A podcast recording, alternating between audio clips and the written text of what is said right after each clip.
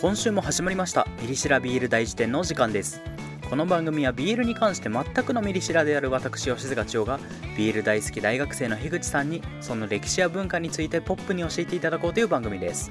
その取り扱うコンテンツの性質上会話の随所で過激な性的表現が飛び出すことが予想されますそういうのが苦手な方は十分ご注意の上お聞きくださいはい始まりましたミリシラビール大辞典第29回ですこんにちは吉塚ですこんにちは、樋口です。第29回ということでうん、結構続いてますね肉。肉なんかあのポッドキャストのはいはい統計みたいなのではいはい。まあその Spotify に上がってるポッドキャストの番組数ってもうものすごいあるんですけどまあでしょうね。だからその78割はうんもうエピソード第1話とかもう、まあ、多くても第3話まででもう更新が止まっちゃうのがああ。ほとんどみたいでうんうん本当。に10回以上続いてる番組ってかなり少ないみたいでああ、そうなんだ。う継続は力な力なりっていうけど、まあ、本当にそうなんだなっていうのを数字で見ると実感しますね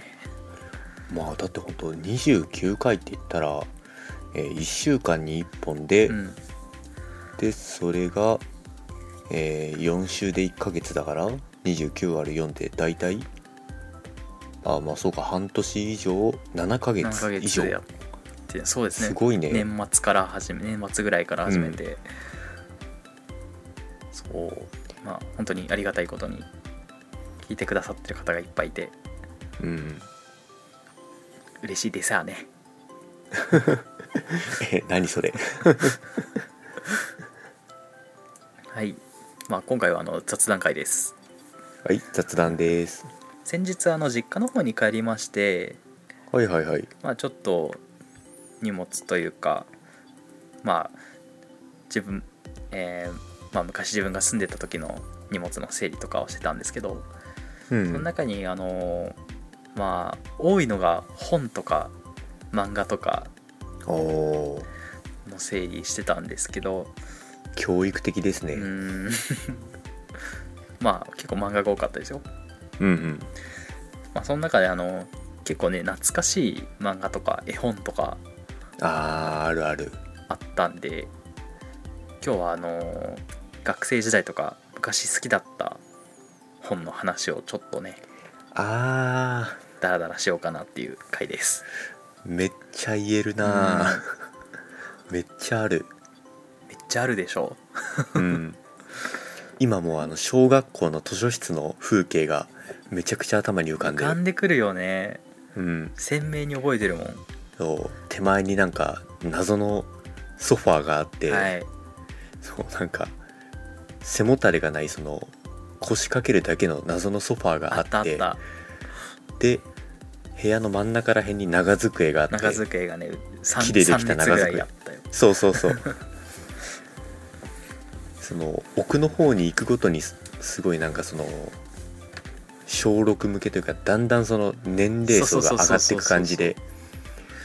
一番その背面の壁にその本当小6向けとか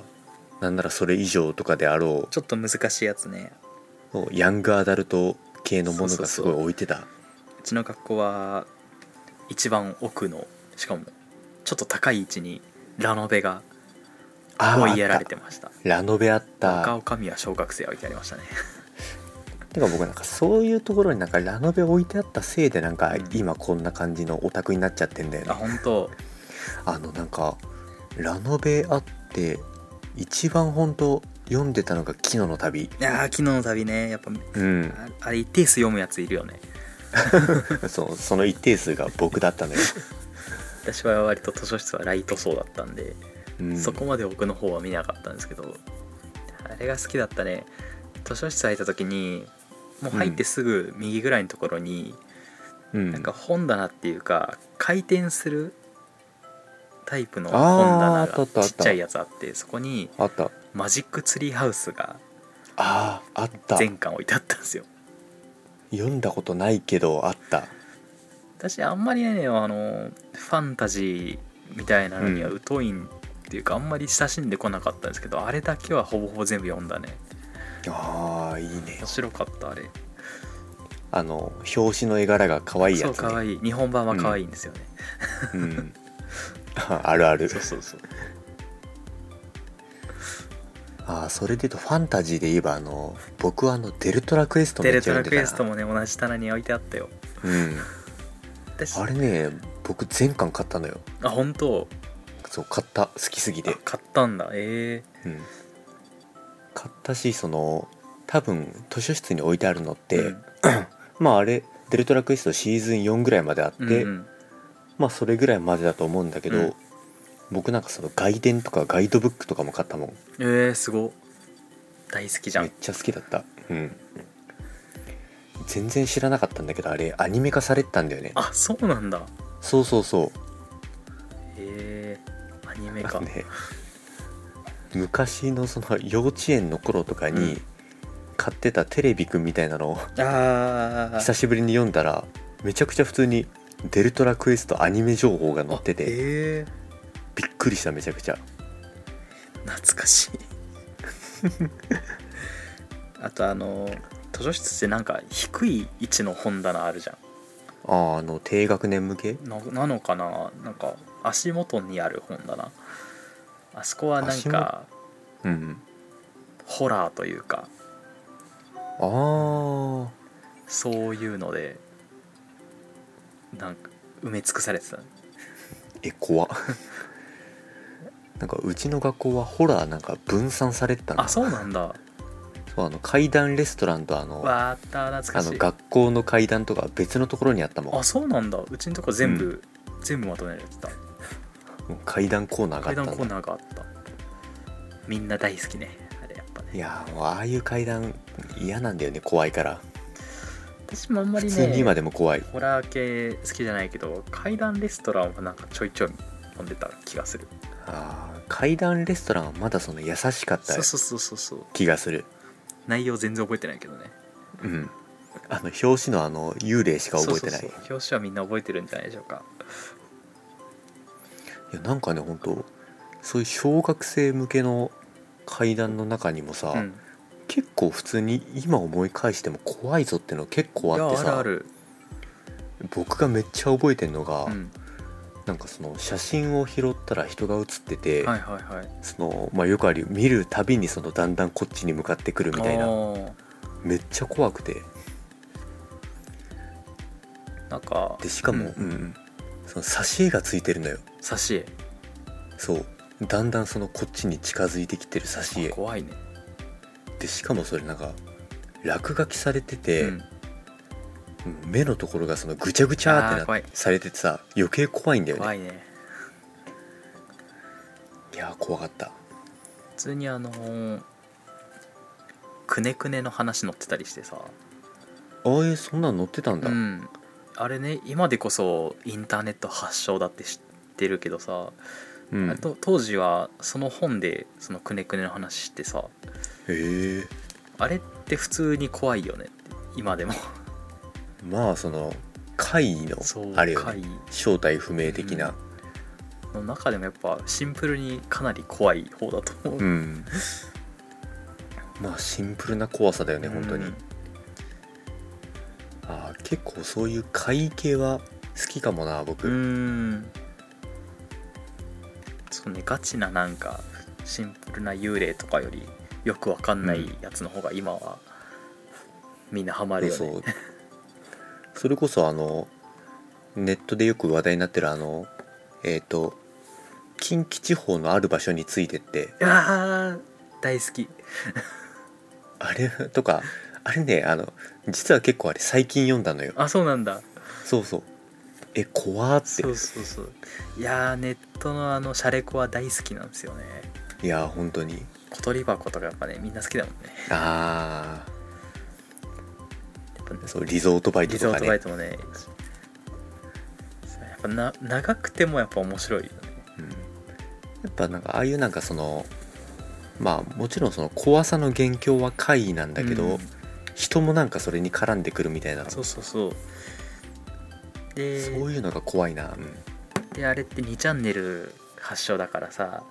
うんうんこうちょっと実況みたいな感じであー周りのあるある反応とかもリアルなのがついてたりしてさその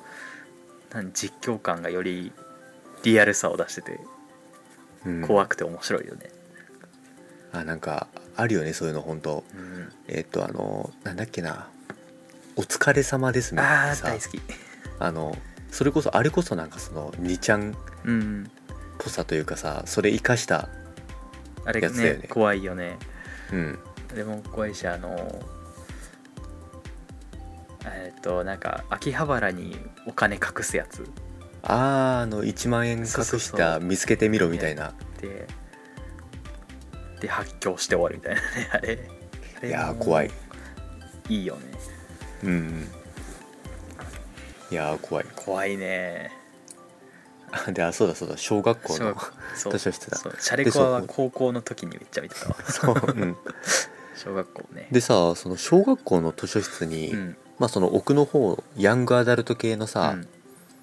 あったんだけどその中にあの知ってるかなあのナンバー6ってああなんかねなタイトルだけ知ってるそうそう多分表あの紙を見たことある浅野温子さんのはいはいはいはいあれとかめっちゃ好きで読んでたんだけどあれねあの BL なのよああそうなんだ、めめちゃくちゃでもないけど、うんでもねいやまあ結構 BL だわあれあ本当まあ、当時はそんなことあんまり考えずに読んでたんだけど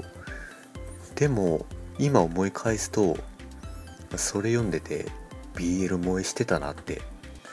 あれだよねバッテリーの人だよね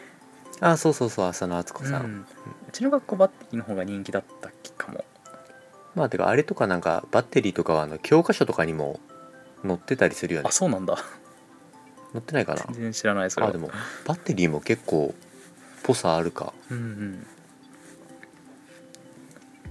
あれもなんかだん男の子2人だよねみたいな感じだよね多分ねうんでも多分その浅野敦子さんがそういうのが好きなんだ多と思う分そうなんだよねあのナンバー6もあの主人公とあともう一人男の子がいてって話であまあ確かに BL だねうん、懐かしいねもうちょっと年代遡ってみるか今小学校だけど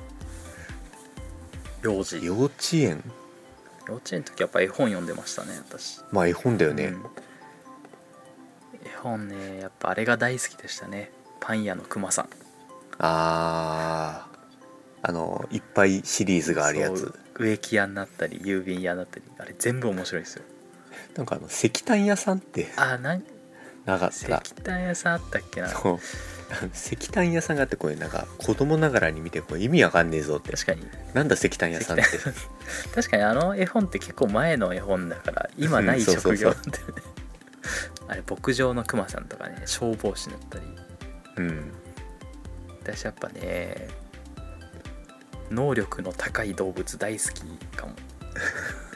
え能力の高い動物なんかあたかも能力の悪い動物は嫌いかのような動物みんな好きなんですけどうんやっぱあのねパン屋のクマさんってあれもう本当にそつなく全部の仕事をこなすじゃんあああそうねれがねやっぱね大好きあー絵本ねあれ好きだったなあの何かななんかヤギが出てくるうんやつでさえーなんか結構高くなってるみたいな話聞いてて、ヤギが出てくるやつえーガンガラガガラガラドンあああガラあーなんかの怖いやつが出てくそうる黒い塊みたいなやつが出てくるやつ だよねトロールみたいなやつが、はいはいはいあれおしゃあれとか好きだったあなれおしゃれだよね今見るとえーうんすごい、なんかヤギのデザインとか超かっこいいしてか本当結構今見るとこんな感じだったんうだ、んすごいなんか絵柄がすごいなそう絵がやっぱかっこいいよねうん絵がかっこいいで言うとあの怪獣たちがいるところ怪獣たちのいるところかあーあったうん、あれ大好き懐かしいめっちゃ懐かしいあれすごい今は大好き幼稚園の頃の記憶がすごいブワーってねブワーってなってるあれ映画版もあるけどえー、そうやっぱねビジュアルがもう本当にかっこいいんですよねあれうんあれはモーリス・センダックだっけな書いた人まあでも絵本ってもう本当文字が読めるかどうかぐらいの子供がさ、うん読むもんだからもう絵柄とか確かに話そのものもすごいなんかインパクトがないとうんうんうん読まれないんだろうね、確かになんそかの子供に、うん、一番難しいクリエイティブやっぱ絵本みたいな話聞あくなんか言うよねからねなんか児童文学とか絵本とかそういうのが一番むずいってましてむずいと思うでやっぱ本当、うん、やっぱ幼少期に読んだ絵本ってその後の人生にすごいやっぱ影響を与えるよねあー、まあでもやまあっぱだからこそなんかそのお父さんお母さんとかがその子供に読み聞かせるのにいい絵本は何ですかみたいな、うんそういうのあるんだろうねこれやっぱねどの絵本を買い与えるかでその親のセンスもやっぱ出ちゃうから恐ろしいですよ出 るねああどうなんだろううちはあれあったなあの素敵な3人組大好きうん、あれ普通にあれとかマジでめっちゃおしゃれなんだよね今見るとかっこいい表紙がかっこよすぎ普通るに泥棒の話っていうねそう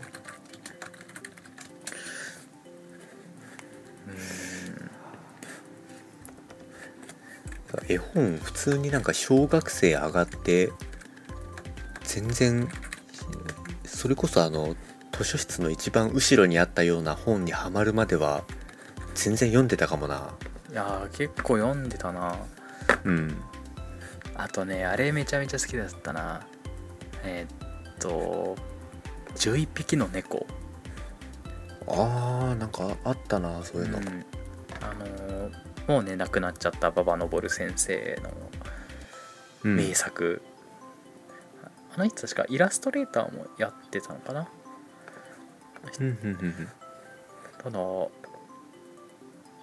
あれ今見てもやっぱり絵がすごい洗練されてて当時読んでてそんな古い作品だって知らなかったもんな思わなかったもんなうんうんああでも本当こうやってだって本当つい23年前うん読んだ本とか覚えてないのに、このめちゃくちゃ昔に読んだ絵本とかは覚えてるって覚えてるすごいよねうんインパクトがもういや本当そうだろうねそうだろうねあとリサとガスパールね大好きですあよあそれ知らないなあれフランスの絵本なんですけどうんもう全ページがなんかすごい油絵みたいなタッチでえすすっごごいいおしゃれなんですよなんか犬か猫かよくわかんない白黒白と白いあ待って全然知ってたわこれ 着物と黒い着物知ってるわあれあのめっちゃうん富士急ハイランドにそのリサとガスパールの、ま、街みたいなのがあってどういう関連があるのか知らないんだけどあーめっちゃ有名なやつじゃんこれ大好これきリサとガスパールって名前だったんだそうリサとガスパールって言うんですけど超可愛いこれも読みたいな何の動物なんだこれは犬ウサギああウサギかないやどっちでもないらしいわらしいあーなんかあれだねあのペネロペは謎の動物ああああれれ違うはかペあネれロペははコアラよコアラ見えんなペネロペもね可愛いですよねでもねまあなんか似たそのあそうだねカテゴリーだよねその似たセンスの良さうん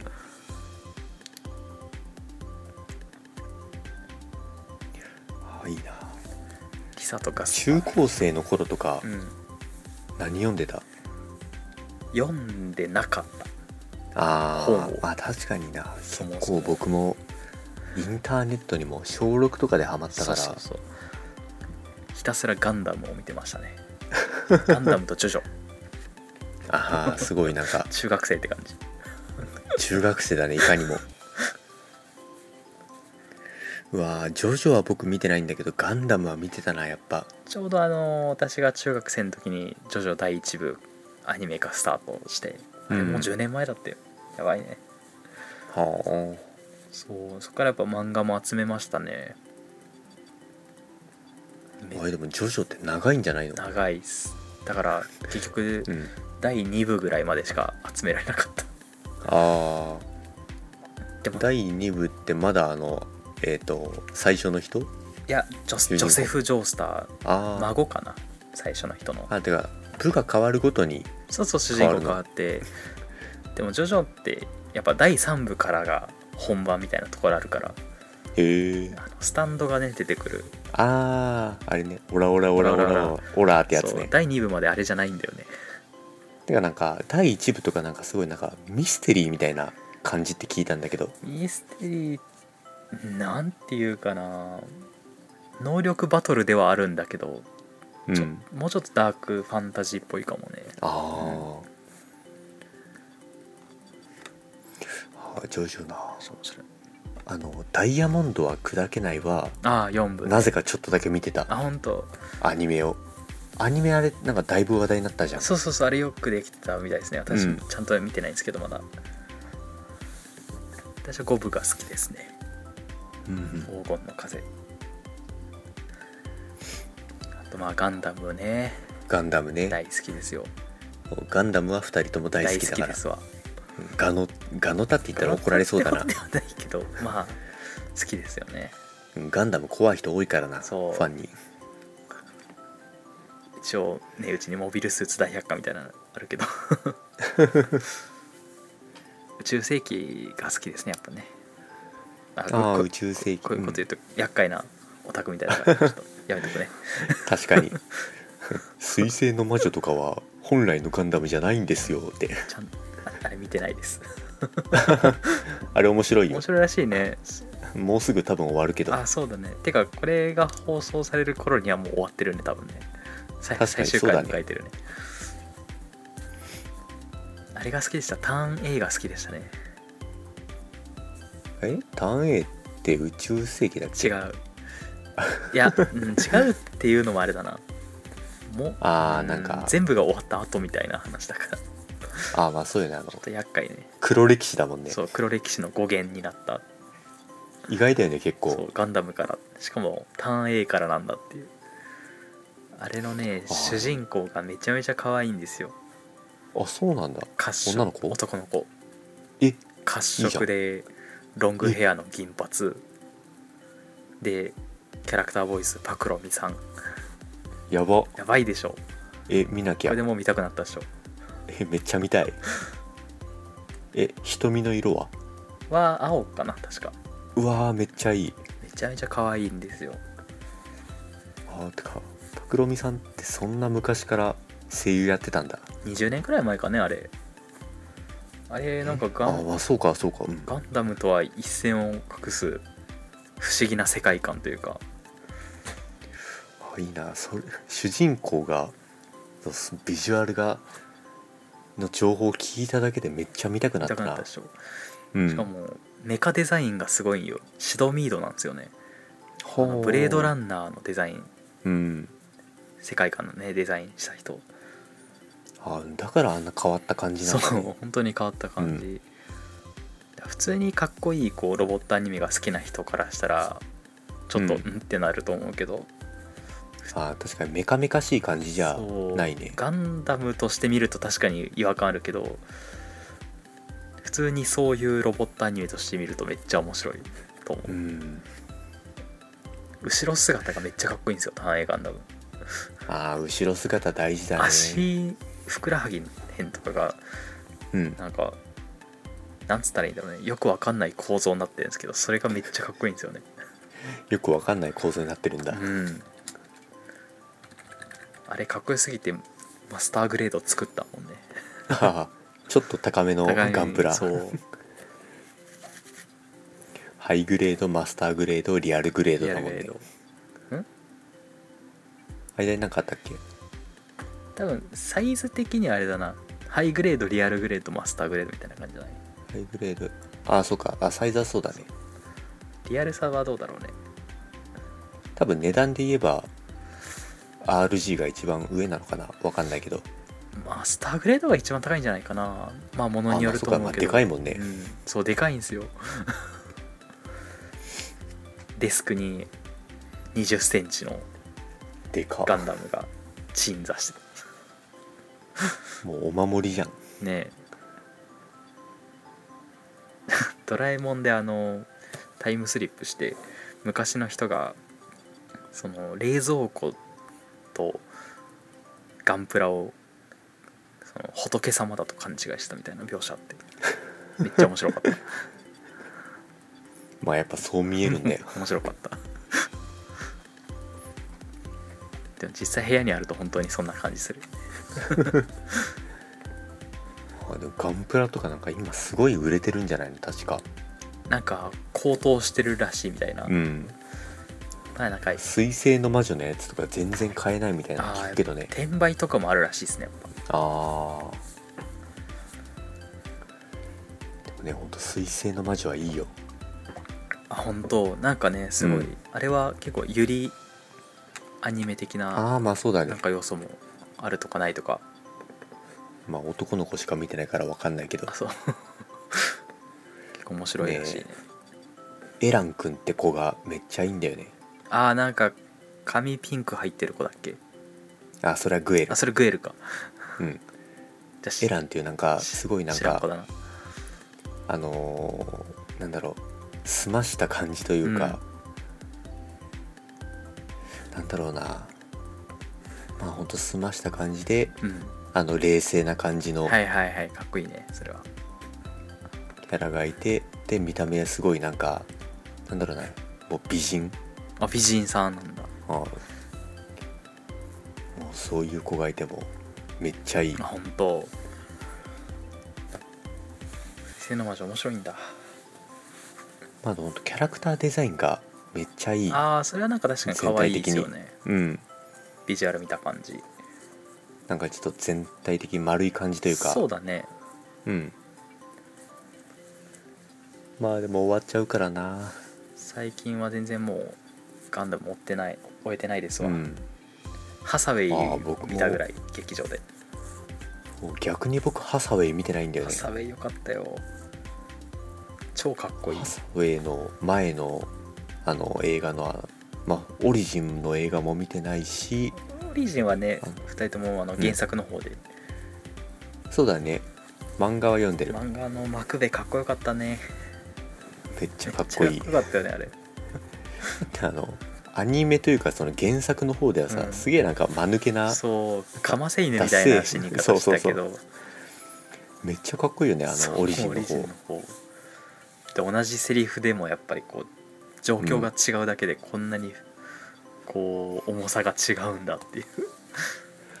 あれあれ結局なんだっけあのそうだねオリジンではそのマクベがギャンに乗ってそうでその親衛隊というかその隊長洗脳のつ角を生やしたグフを従えて、でその核爆発みたいなして、まあ、入水自殺みたいなことをねうみんん、なでするんですけど、あれでなんかその連邦軍の太平大西洋うん忘れたな地中海かそうそう地中海艦隊みたいなのがなんか全滅みたいな感じじゃなかったっそうけそうそう意味のあるうん意味のある死に方ってなんかあれだけど まあちょっとあれ違だうけけどどまあアニメ版に比べたらっていうまあ、オリジンの方はなんかキャラが全体的にかっこよくなってるよいやーかねっこよかったよね、であの本当ランバラルとかその、うん、お父さんのジンバラルとかうんうもんめっちゃかっこよかったし、まあそもそもシャアの物語だから、そう、ね、シャアがかっこいいしよりねなんかそのガンダムの革命とか戦争みたいな部分、うんリアルに描いててあれ描いたね安彦さんがあのトロツキーに関する漫画も描いてたからあね虹色のトロツキー虹色のね、あれも実家にあったんですけどああ読んだことないな読んでみたいんだよねでもね面白いですよいいなあとオリジンはねあのなんか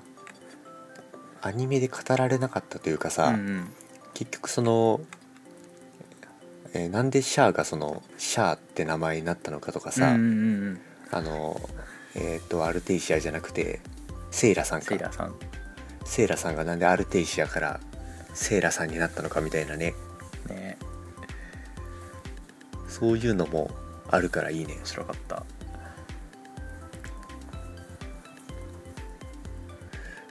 そうだね、うん中高生の頃中高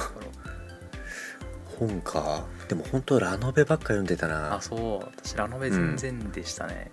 ラノベ少年だった本当にあそって言ってもなんか種類をたくさん読んでたってわけじゃなくう、て、うんとあの「昨日の旅」の作者のあの渋沢昨日の圭旅ね一さんの、あれもうんな大人気だよね、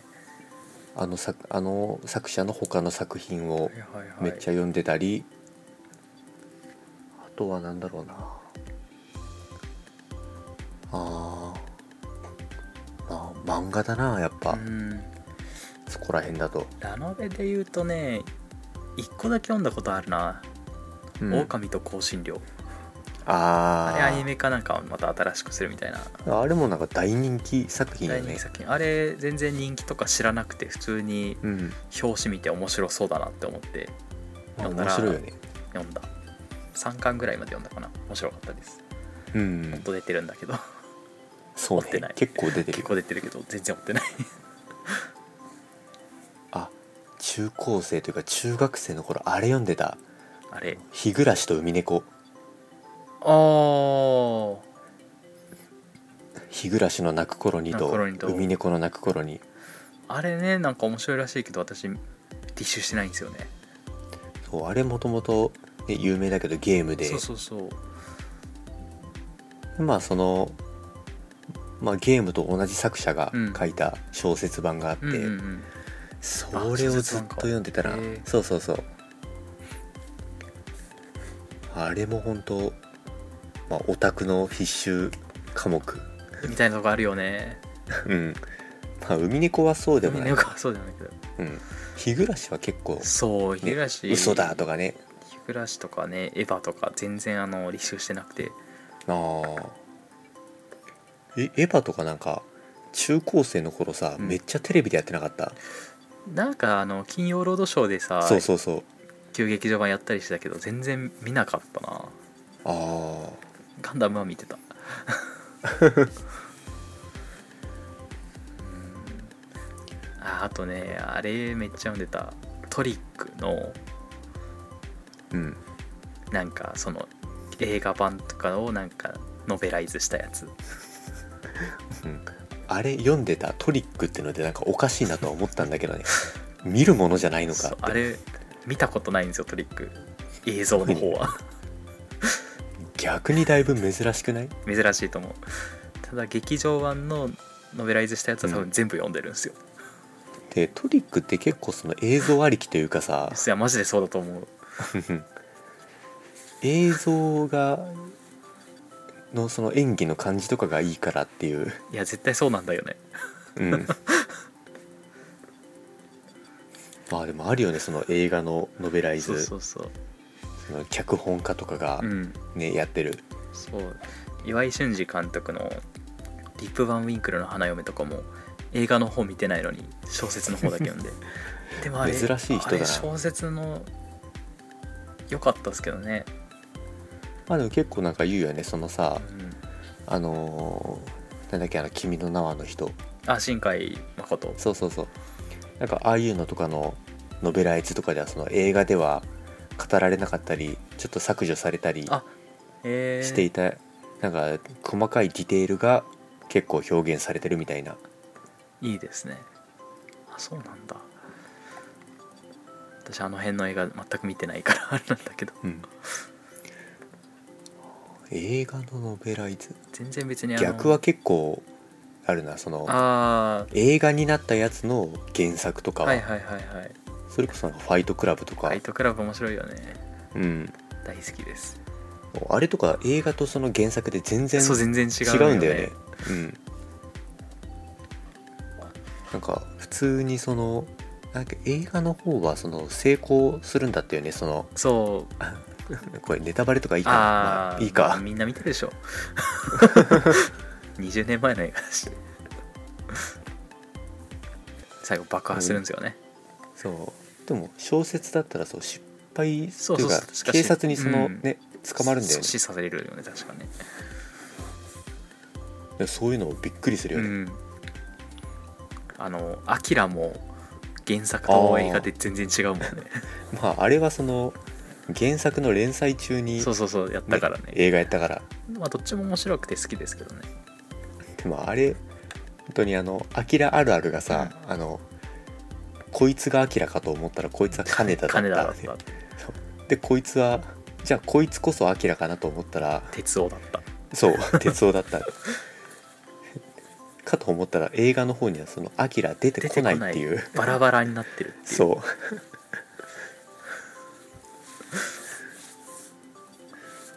ああアキラね原作あるわキあラのでっけえやつ系やつあれをいつかね6冊だからなんとか揃えたいなと思ってるんだけどあーなんとなくねでもなんかブックオフ行ったらさあの、うんまとめ売りされてない結まあ構されてるんだよねだからまあ56000円あれば全然うん集まるんだけどまあでかいしなでかいから ねでかいよねでも確かにあのサイズで見たいよなとは思うまあそうだね書き込みすごいもん文庫本とかになってるアキラ読みたくないもんきついうんそうねまあのー松本太陽とか好きなんですけど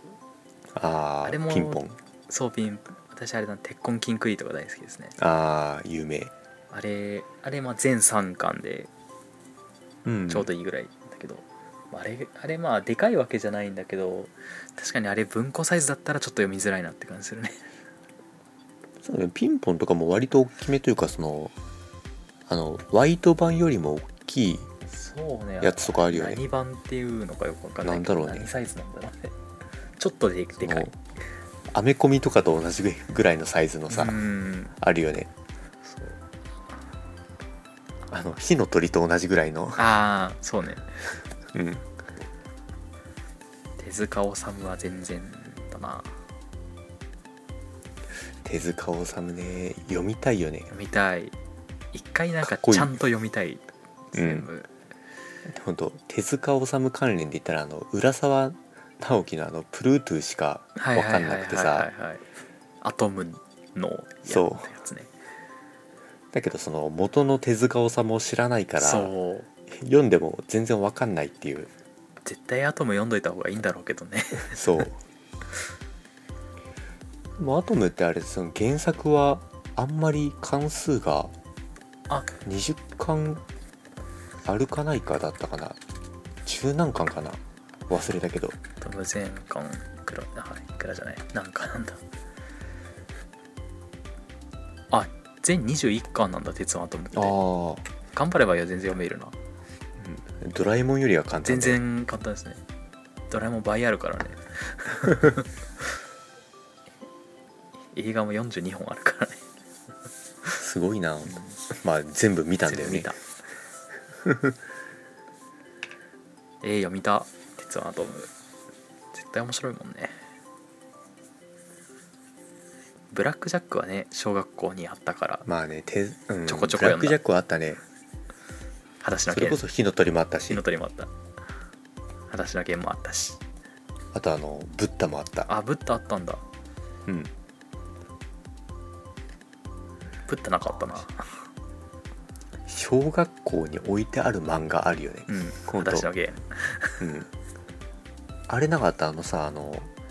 えーっとあのなんか少女漫画っぽいタッチでさ、あのなんか障害のある子女の子が主人公かなんかのあのうん、うん、光と共にみたいな光とともにあったーこれあったでしょうあの女子がよく読んでて男子でこれ読んでる人多分一人も見たことないかまもあしれな多い、分いなかったなでもめっちゃ何かのあれだよね障害持ってる子そうなんだ主人公かなんかであ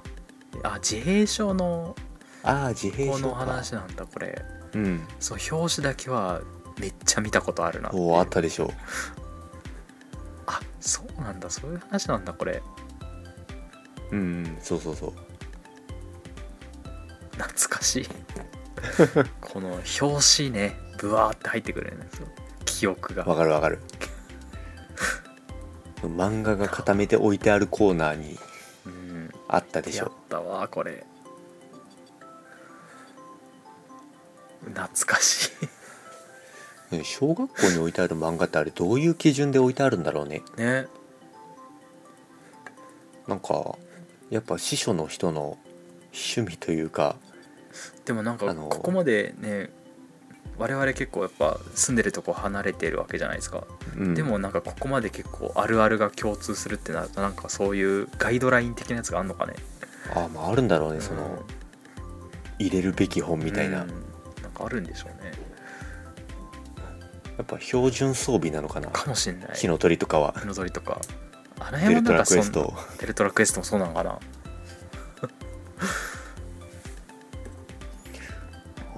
逆にその「ハリー・ポッター」を図書室で読んだ覚えがないな私多分あったはんだろうけど一応借りた覚えはあるあああるんだまああれでかいからさあんまその借りようって気にならなかったのかもね僕はもしかしたら一番チャレンジングだったのはあのアーサー王伝説を書いたことですね、はああったな朝王伝説で夏休みの感想うん読書感想文をそれで書こうと思ったんですけど、すごっまあ長えなって思って あのモンティ・パイソンっていうイギリスのコメディグループのあーはいホーリー・グレイルってあのアーサー王のも元にした映画があってうん全然かけ離れてるんですよまあモンティ・パイソンってかけ離れてる大体そうだとからいうねかまあ時代交渉とかはめちゃくちゃしっかりしてんだけどかなりふざけて作ってやるだからわざとね、うんまあ、そういうことするからそうそれをちょっと見てそれで書いたすごいなモンティパイソン好きですねあの哲学作家哲学者作大家好きが好きだあれ本当面白いあれこそ本当なんかこの哲学者ならこうするだろうみたみいなたいなねなんか哲学者あるあるみたいないそういですよねでサッカーやらせてみてみたいなねエウレーカーって叫びながらキックするのそうそうそうめちゃくちゃ面白い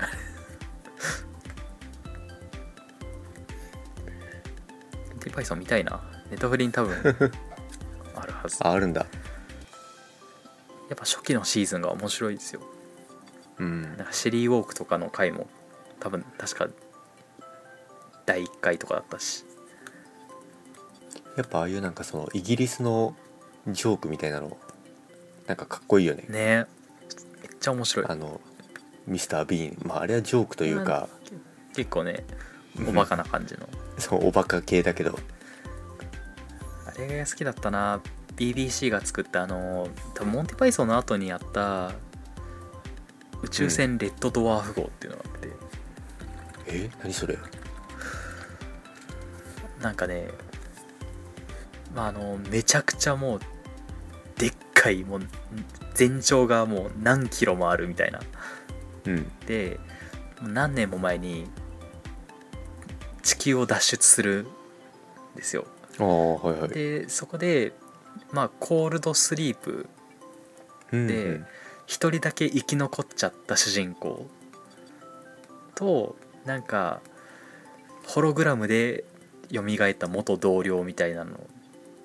そういう感じでまあ何人か集まってそれんそいつらが繰り広げる、そのなんかコメディなんですけどすごいねそっからコメディになるんだそうめっちゃ面白いんですよねそんな悲惨な状況なのにめっちゃ面白いっていうさすがやっぱイギリスって感じだねねあれも結構最初の3シーズンぐらいめっちゃ面白いんですよねうんうん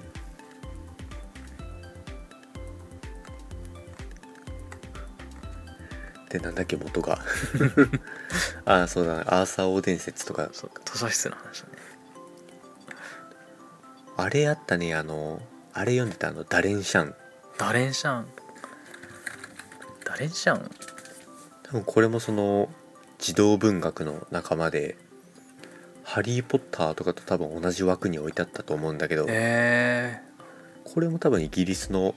児童文学かなそう主人公の名前がダレンシャンなんだけー、かどっこいい作者の名前もダレンシャンなんだえよねかっこよ 自分の名を主人公にそう関 してる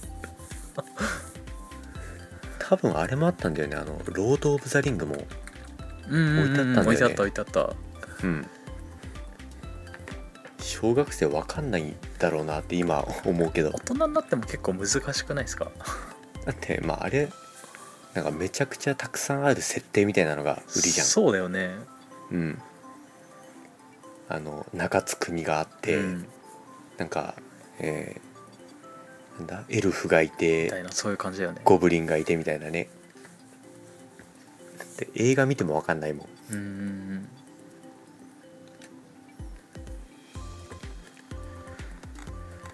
そういうファンタジーっていうとあれがあれをあれが好きでしたねあのミハエル・エンデの「果てしない物語」ネバーエンディングストーリあーあネバーエンディングストーリーあれ映画見たことないんだよネねバーエンディングストーリーって逆に映画しか見たこ映とな画 い見たことないんだよね原作しか見たことないあのでっかい亀が出てくるやつそうそうそうバカ長いんですよあれしかもあれさそのラストが結構衝撃的そうそうそうなんだよねあの結構みんなその最初の方の記憶しかうんうんなくてさそれこそあの亀のシーンとか、うんうんあの竜に乗ってるシそうそうーそうンとそうかさなんかラストめちゃくちゃ なんだよねほんとあれ結構めちゃくちゃなんですよね最後うんでなんだったかななんかほんとめちゃくちゃだしあーまあこれもネタバレでいっかまあいいんじゃないですか 確かなんなんかかあれ夢落ちみたいな感じじゃなかったその、うん、なんかバスチアンがなんか途中でめちゃめちゃ権権力をなんか持ったりするんだっけな,、うんなんかそうなんだった気がするでなんかいろいろやりたい放題やって最後なんか確かバスチアン全部記憶を失うみたいな感じだったよねうん、でなんとか現実世界に帰ってくるみたいなねそう結構なんかえこんな感じだったっけって結構すごいなっていう感じの、うん ミハイル・エンデあれもいいんですけどジム・ボタンの冒険も面白いんですあー知らよないなあれは多分小説ミハイル・エンデ最初に書いたやつなのかなうんうんあ機関車大旅行かあれもすごいシンプルな冒険談でうんすっごいちっちゃい国に住んでる島国に住んでるほうほうジムボタンとなんかそこに住んでるおじさんうんがなんか機関車でいろんな世界を旅するっていうねああいいじゃんその一つ一つが結構面白いんですよね途中でなんか盗賊に襲われたり あの作品で蜃気楼っていう存在を知ったなああ蜃 気楼見たことないな見たことないですね見てみたいねあ映画もな最近全然見れてない見てないねそれこそねあのえっ、とアカデミー賞とか取ったねうん「Call Me by Your Name」とかそうそうそうあのあれなんだっけな日本語題がえっ、と君のな、えー君の名前で僕を呼んでかな、っけうんそうあれね、もあれとかもねめちゃくちゃいい映画らしいんであのずっと見たいなと思ってるんですけどなかなかタイミングがなくてうんそう次回ぐらいにあのそれの視聴会をしたいなっていうそうねしてみたいねうん、ただあの大体このラジオ土日に撮ってるんですけど、私あバラすんだ うん私がバイト終わりに撮っててそうねでバイトして帰ってくると全然映画を見る体力がないっていうっていうね別に僕あの平日でも大丈夫よあのじゃあちょっと平日にしますかそうね月曜とかの方が私もなんかいいかもしれないんでうんまあまたねちょっと視聴会しようかなっていうなんかあのアマプラにタイの BL ドラマとかもあってそれこそあのリスナーの方でね、タイの BL ドラマハマってる方とかいらっしゃるんでそういうの見たいなと思いつつそうね、うん、まあ、たまには全然 BL 関係ないやつ見てもいいしねそうねうん